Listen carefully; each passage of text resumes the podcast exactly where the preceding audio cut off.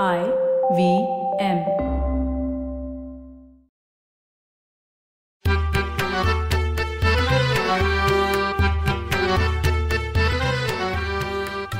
नमस्कार मंडळी मी डॉक्टर राजीव. आणि मी माणिक. कवयित्री पद्माताई गोळे माहेरच्या तासगावकर पटवर्धन. तासगावकर पटवर्धनांचं राजघराणं हे पद्माताईंचं माहेर. माहेरचा तटबंदीनं वेढलेला चिरेबंदी वाडा इतिहासातून मागे उरलेला. संस्थान खालसा झालं असलं तरी वैभव मात्र कायम होत. वाड्यात लांब लचक औरस चौरस दालनं हंड्या झुमरांनी सजलेली. पूर्वजांनी खास जमवलेल्या दुर्मिळ चित्रसंग्रहानं नटलेला आरसे महाल. कोरीव काम केलेल्या बलदंड बांबांनी सजलेला दिवाणखाना आणि उंच उंच गच्च्या आभाळाच्या जवळजवळ जाणाऱ्या आणि टोकाशी बारादरी.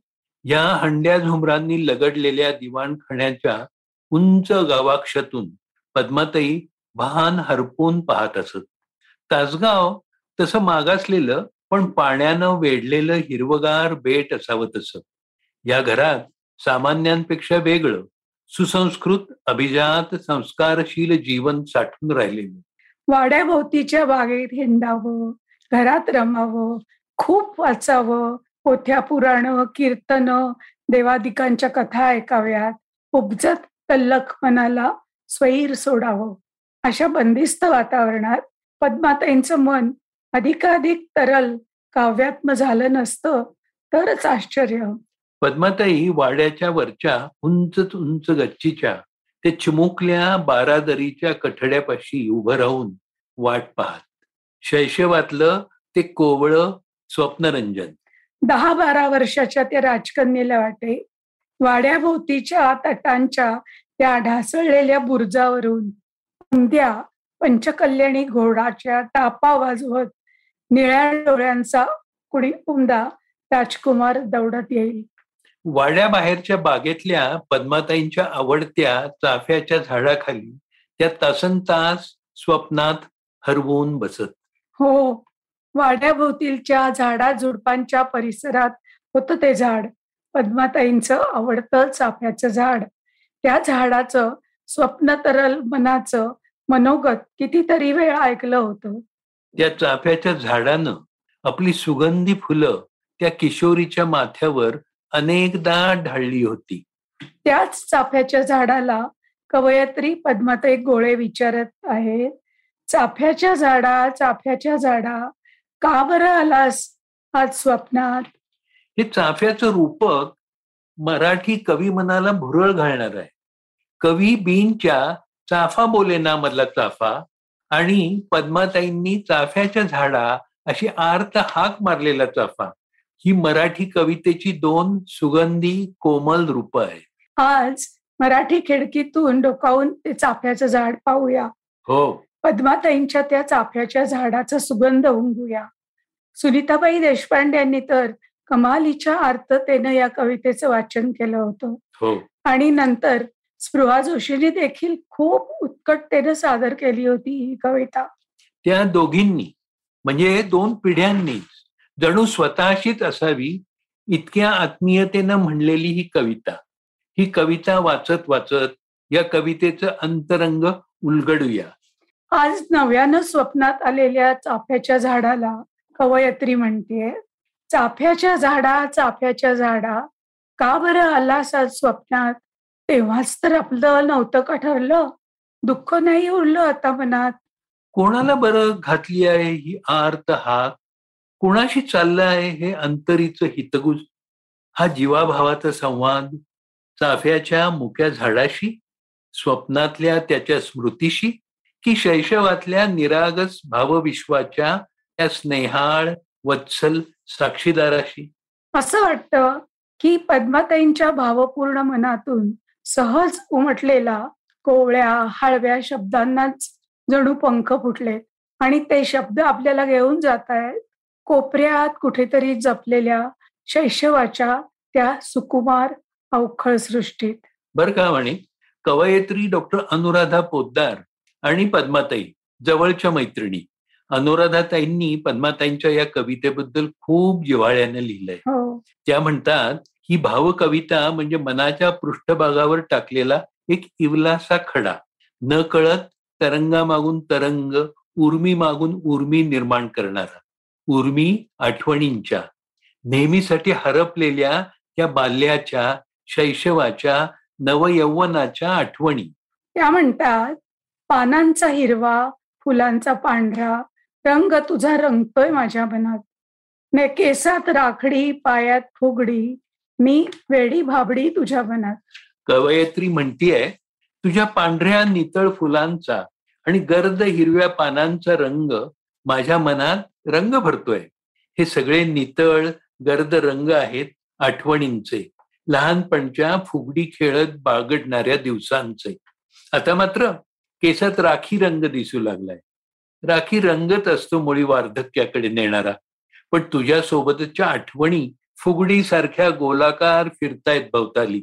आज देखील तुला माझ्या त्यावेळची वेडी बाबडी मुलगीच दिसती येणारे तेव्हा तर आपल्यात ठरलं होतं ना की मनातले सल मनातल्या खोलवर असलेल्या वेदना आता मनात ठेवायचे नाही लहानपणीचा तो निर्व्याजक स्वरच उरात जपायचा. पुढे ऐक चाफ्याच्या झाडा चाफ्याच्या झाडा नको ना रे डोळ्यात पाणी आणू. ओळखीच्या सुरात ओळखीच्या तालात हादग्याची गाणी नको म्हणू. हे डोळ्यात येणारं पाणी नेमकं कशाचं आहे? हातातून निसटून गेलेल्या क्षणांची हुरहुरच या आसवातून प्रगट होतीये इथं मात्र जाणवतं की चाफ्याचं झाड म्हणजे कवयत्रीचं मनच आहे. ही कविता हे जणू स्वतःशीच केलेलं एक हृदय स्वगत आहे. आतून उचंबळून येत आहेत हादग्याच्या गायलेली गाणी. हा? सूर तर ओळखीचेच आहेत ताल अल्लड शैशवाचे आहेत भोंडल्याच्या गाण्यांचे पहिलं मा मा गणेश देवा माझा खेळ मांडू दे करे तुझी सेवा. चाफ्याच्या झाडा अडून कवयत्रीचं मन पुन्हा पुन्हा त्या आठवणींकडे वळतंय आणि नको नारे म्हणताना डोळे मात्र भरून येत आहेत नको नारे. रे या संबोधनात सारी विव्हलता भरून राहिली आहे या भावार्थ शब्दाबरोबरच वाचकाच्या मनाच्या तारा छेडल्या जातात. या कवितेची लयही तिच्या भावाशयाला कशी हळुवार साथ देते. आणि वाचकाचं मन नकळत ताल धरू लागतं ठेका देऊ लागतं. ती भावमधुर लय वाचकाच्या मनात निनादत राहते. नको नारे पाणी डोळ्यात आणू ओळखीच्या सुरात ओळखीच्या तालात हदग्याची गाणी नको म्हणू.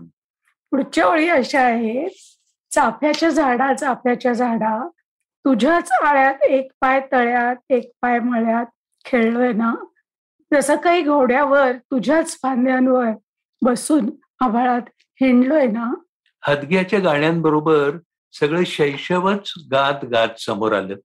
तुझ्या भोवतीच्या आळ्यालाच अंगण समजून एक पाय रुसव्याच्या तळ्यात तर एक पाय हसव्याच्या सुख्याच्या मळ्यात तुझ्याशीच तर खेळले होते ना? तुझ्या त्या नाजूक फांद्यांवर मनानं स्वार होऊन अगदी आकाशापर्यंत स्वप्नांचं वारू उधळलं होतं ना बालपणीच्या खेळातून हळूच यौवनाच्या स्वप्नात झेपावलंय ना? पुढे वाचते बर का चाफ्याच्या झाडा चाफ्याच्या झाडा पानात मनात खुपतय ना काहीतरी चुकतंय कुठेतरी दुखतंय तुलाही कळतंय तुलाही कळतंय कळतंय ना? पद्माताईंच्या कवितेतून शब्दातून तर त्या बोलत आहेतच. पण वाचकाला शब्दात न बोललेलंही जाणवतंय. शब्दांच्या पलीकडलं. पानाला काटा खुपावा तसं मनाला खोलवर झालेली सल खुपतीये. टाचेत काटा घुसावा आणि तो काढून टाकल्यावरही त्याची बोच कायम राहावी तसंच काहीस शैशवाच्या यौवनाच्या आठवणींनी कावरं बावरं झालेलं मन खोलवर दुखतंय. जीवनाचा ठेका चुकल्यासारखं. चाफ्याच्या झाडाला विचारलेल्या उद्गारातली आर्तता आणि सूचकता किती हृदयस्पर्शी आहे. तुलाही कळतंय कळतंय ना? या द्विरुक्तीनं कातरतेनं विचारलेली भावछटा कशी गडद झाली आहे. जीवनाचे सूर मनाजोगते न जुळल्याची ही व्यथा. पायात काटा मोडला असतानाही चालत राहावं अशी ही व्यथा चाफ्यालाच कळली आहे. पण ती व्यथा देखील ओठ मिटून राहणार आहे. फक्त ती आणि चाफ्यापुरतीच मनाच्या कुपीत उंची अत्तरासारखी दरवळत राहणार आहे. काहीतरी चुकतंय कुठेतरी दुखतंय. तुलाही कळतंय. कळतंय ना? आता ऐक चाफ्याच्या झाडा चाफ्याच्या झाडा हसून सजवायचं ठरलंय ना? कुठं नाही बोलायचं मनात ठेवायचं? फुलांची ओंजळ भरली आहे ना? हसून साजरं करायचं हे व्रत पाळताना कवितेत कटुता किंवा विखार आलेला नाही. तळाशी गाळ बसावा आणि वर निर्मळ पाणी उरावं. अशी व्यथा ही अंतरीच्या सुगंधात परिमळली आहे. गाढ समजुतीतून संयमातून आलेल्या सोशिकतेची स्वीकारशीलतेची संगत तिला लाभली आहे. मूळची अंतर्मुख असल्यानं स्वतःशीच बोलावं असा स्वगतासारखा मंद लईचा उत्कट सच्चा सूर या कवितेला लाभलाय. जात्याच खानदानी कुळीची ही भावगंभीर उत्कट कविता. एका संवेदनाशील संयत आणि सुजाण विवेकी स्त्री मनाची ही कविता. खऱ्या खुऱ्या अर्थानं ती स्त्रीत्वाची कविता आहे. कुठं बोलायचं नाही मनात ठेवायचं हसून सजवायचं ठरलं असलं तरी अंतकरणातल्या स्वप्न फुलांनी तिची ओंजळ भरलेलीच आहे भरलेलीच राहणार आहे. आठवणींच्या फुलांची कधीही हुंकता येणारी ही स्वप्न फुलांची ओंजळ. वा वा. चाफ्याच्या झाडानं स्वप्नात येऊन किती हृदय झंकार या कवितेतून आपल्यापर्यंत पोहोचवला नाही का? पुन्हा एकदा कविता वाचूया का? हम्म. चाफ्याच्या झाडा चाफ्याच्या झाडा का बरं आला सात स्वप्नात? तेव्हाच तर आपलं नव्हतं का ठरलं दुःख नाही उरलं आता मनात. पानांचा हिरवा फुलांचा पांढरा रंग तुझा रंगतोय माझ्या मनात. केसात राखडी पायात फुगडी मी वेडी भावडी तुझ्या मनात. चाफ्याच्या झाडा चाफ्याच्या झाडा नको नारे पाणी डोळ्यात आणू. ओळखीच्या सुरात ओळखीच्या तालात हदग्याची गाणी नको म्हणू. चाफ्याच्या झाडा चाफ्याच्या झाडा तुझ्याच आळ्यात एक पाय तळ्यात एक पाय मळ्यात खेळलोय ना? जसं काही घोड्यावर तुझ्याच फांद्यांवर बसून आभाळात हिंडलोय ना? चाफ्याच्या झाडा चाफ्याच्या झाडा मनात पानात खुपतय ना? काहीतरी चुकतंय कुठेतरी दुखतंय. तुलाही कळतंय. तुलाही कळतंय कळतंय ना? चाफ्याच्या झाडा चाफ्याच्या झाडा हसून सजवायचं ठरलंय ना? कुठे नाही बोलायचं मनात ठेवायचं फुलांनी ओंजळ भरली आहे ना पुन्हा भेटूच मराठी खिडकीतून. मराठी खिडकीतून. तुम्हाला मराठी खिडकीतून हा आमचा पॉडकास्ट आवडला असेल ना तर तुम्ही आम्हाला फेसबुकवर जरूर सांगा. आणि तसंच तुमच्या नातेवाईकांना मित्रमंडळींनाही जरूर ऐकायला सांगा. काय? पुन्हा भेटूया गुरुवारी. मराठी खिडकीतून फक्त आय व्ही एम पॉडकास्ट